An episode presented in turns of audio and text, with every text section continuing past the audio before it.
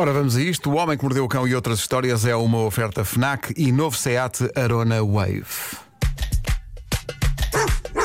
O homem que mordeu o cão traz-te o fim do mundo em cuecas, com histórias marrecas, cabeludas ou carecas. Do nada das por ti a pensar, elecas, elecas, elecas,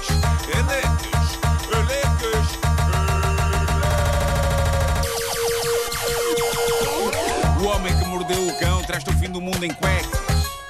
Elecas. Título deste episódio: se tivesse ido para ali, em vez de ir para acolá, se calhar não tinha sido assaltado, seu Palerma. É uma espécie de um conselho. É. título. Ah, bom, sem. E como qualquer bom conselho, um pequeno insultozinho no fim, não é? Só para terminar.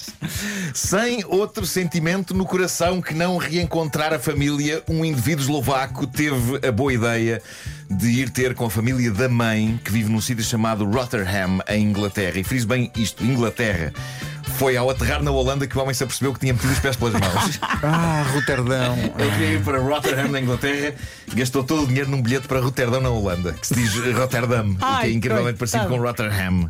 Só mudam duas letras, um H e um T. Duas letras! Maldito autocorretor! que bastaram para ele ir para outro país. Essa, aposto que foi o corretor. É, pá, Foi comprar corretor, bilhetes pá. online. Foi o corretor. Rotterdam, Rotterdam.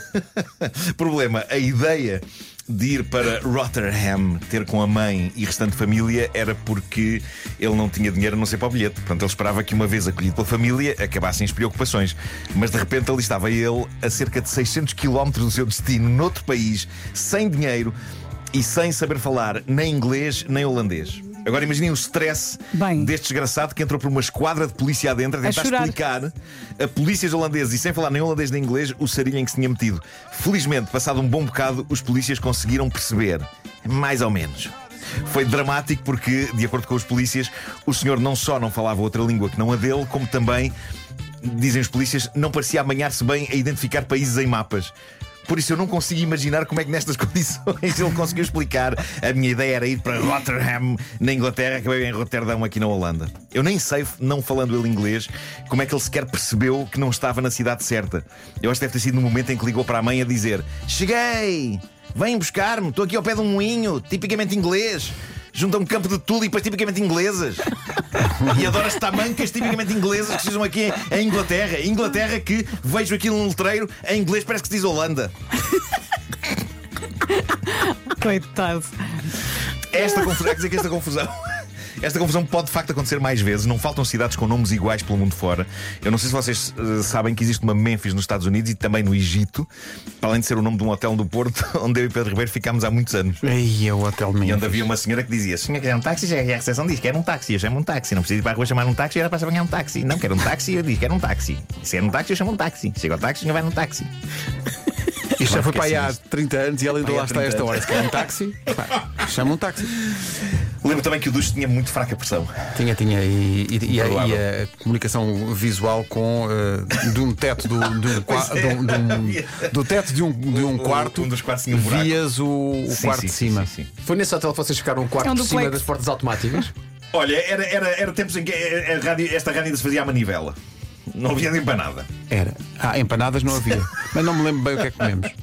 Bom, ah, há também uma Córdoba na Argentina e uma em Espanha, uma Granada em Espanha, outra na Nicarágua, uma São Petersburgo nos Estados Unidos e outra na Rússia, já para não falar na Paris, que há no Texas, não é? E também há Lisbon, ah, alguns na América. E há muitas eh, terras brasileiras que têm nomes de terras portuguesas também. Há Porto sim, Alegre. sim, sim. É verdade, é, verdade. Não é Porto Alegre, É, também há Porto Alegre, sim, mas sim, há sim, Porto sim. Alegre mesmo.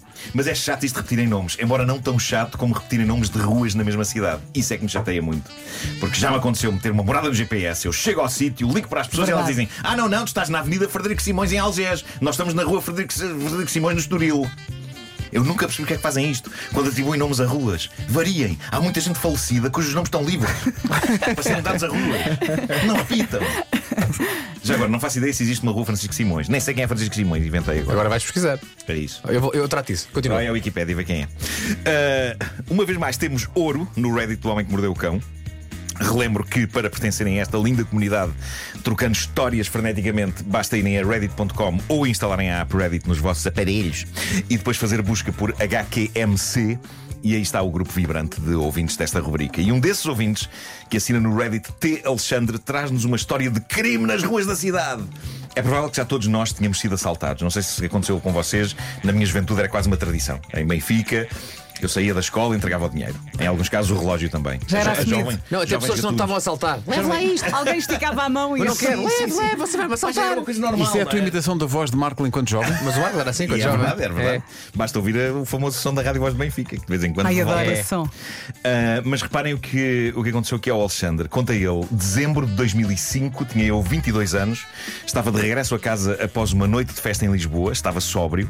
Na altura morava em Vila Franca de Xira e, apesar de não ser muito longe, reparei que tinha o carro na reserva e precisava de parar no posto de abastecimento. Eram 4 ou 5 da manhã e parei então num posto de abastecimento no Parque das Nações, na altura, ainda um local apresentável com prédios novos e não cheirava a xixi em cada canto como atualmente.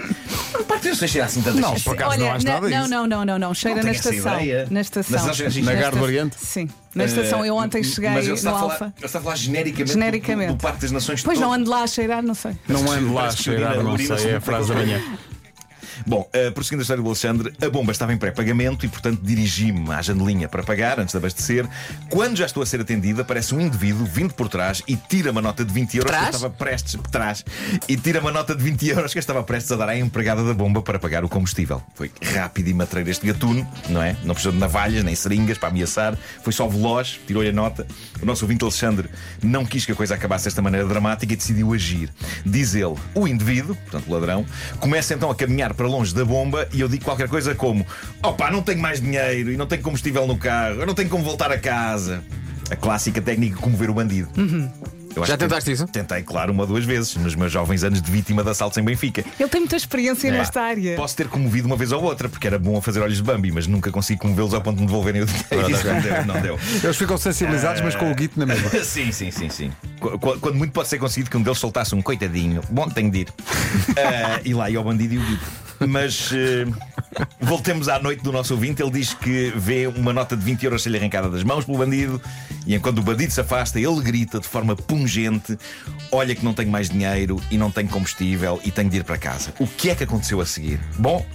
O ladrão dá meia volta, começa a avançar para ele, diz o Alexandre. O ladrão volta para trás e eu penso: pronto, já vou levar uma facada. Deu-lhe Mas 10 não, euros. Surpreendentemente, o ladrão saca da carteira e deu 10 euros. Vou jogar no Euro Milhões. Deu-lhe 10 euros para ele abastecer e vai-se embora. O ladrão deu-lhe troco. Já viste? Isto deve ter sido a primeira vez na história do crime que aconteceu. O ladrão ficou-lhe com uma nota de 20, sacou da carteira, passou-lhe 10 euros para a mão. E diz o Alexandre, com o maior ar de parvo, diga então à senhora do posto de combustível: olhe, são então só 10 euros em vez de 20. E a se própria calhar. senhora da bomba deve ter ficado. Sim, sim. E se calhar ainda lhe disse: ficamos os dois a ganhar. Regresso ao meu carro bastante nervoso, diz o Alexandre. Mas nervoso porquê? Pá, o ato de boa fé do ladrão em mim iria restaurar uma certa fé na Pá, um humanidade. ladrão que dá troco é maravilhoso. É Pois é. maravilhoso. Regresso ao meu carro bastante nervoso, começa a pôr gasolina no carro, eis que vejo de novo o ladrão direito a mim. E parece que desta vez o tipo vinha mais agressivo, tanto assim que o Alexandre diz, obviamente tinha-se arrependido do ato de boa fé e vinha resolver o assunto. Quando já estava a poucos metros de mim, eis que aparecem três indivíduos que rapidamente colocam o ladrão no chão e o algemam. Acontece que enquanto tudo isto acontecia, três agentes da PSP estavam dentro da bomba, vestidos à civil a tomar um café. Pá, isto é uma noite e peras. Mais insólito, diz o Alexandre, foi que no meio disto, quando o ladrão já estava no chão, para ao meu lado outro carro para abastecer e vejo uma das minhas melhores amigas a sair do carro com o namorado da altura, com ar de espanto, vê aquela cena, pergunta se estou bem, eu respondo que sim, que a polícia já tinha tomado conta da situação, mas ao mesmo tempo lembro-me que já tendo passado da meia-noite era o dia de aniversário da minha amiga. Não faço ideia como me lembrei no meio disto tudo, mas o facto é que me lembrei e ainda lhe digo, então parabéns. É muita informação na mesma história, muita, não é? Seguindo depois para a esquadra do Parque das Nações no meu carro, já com combustível, atrás do carro da polícia que seguiu à frente com o ladrão no banco traseiro. Pá, são, são muitas emoções eh, Sim, sim. Na, na mesma noite. Agora, nunca, porque é que o ladrão voltou atrás? Nunca, nunca vamos saber isso. Isto não é? nunca vamos saber, mas se calhar o próprio ladrão da altura pensou: isto foi estúpido. Vou ali, vou ali buscar o telemóvel. Ah, ele diz que depois disto encontrou várias vezes um dos agentes da polícia que o ajudou naquela noite num bar que ambos frequentavam na zona do Parque das Nações e que o agente ria-se sempre e apresentava aos amigos e colegas como o rapaz tinha recebido troco do ladrão. É ótimo. Há vários comentários interessantes nesta história. O meu favorito talvez seja este, e esta técnica parece-me ótima para evitar o assalto. Eh, vem de uma pessoa que no Reddit assina FCCC 14X. Ok. Ah, isto passou-se em Guimarães e diz ele: Uma vez estava a vir do café, já eram para aí duas da manhã, e um indivíduo chega à minha beira, sem arma branca, sem nada, e diz: Passa-me tudo para cá. Agora reparem no sangue frio que é preciso e na velocidade de raciocínio necessária para que o nosso ouvinte soltasse a resposta que soltou. O que é que ele faz? Ele diz ao assaltante: Mano, estamos aqui os dois para o mesmo. E agora, como resolvemos isto? Passa tu para cá tudo. E o assaltante responde: Oh mano, eu não tenho nada comigo. E o nosso ouvinte termina dizendo: Eu disse boa noite e fomos cada um à sua vida. Pá, Mas é extraordinário. preciso coragem. Bravo. Sim, sim. Eu não sei. Extraordinário. Bravo. Como é que eu nunca experimentei isto? Eu, com esta cara de bandido que tenho, Marco. passa para cá tudo. Não, não, passa para cá tudo. Marco. cuecas.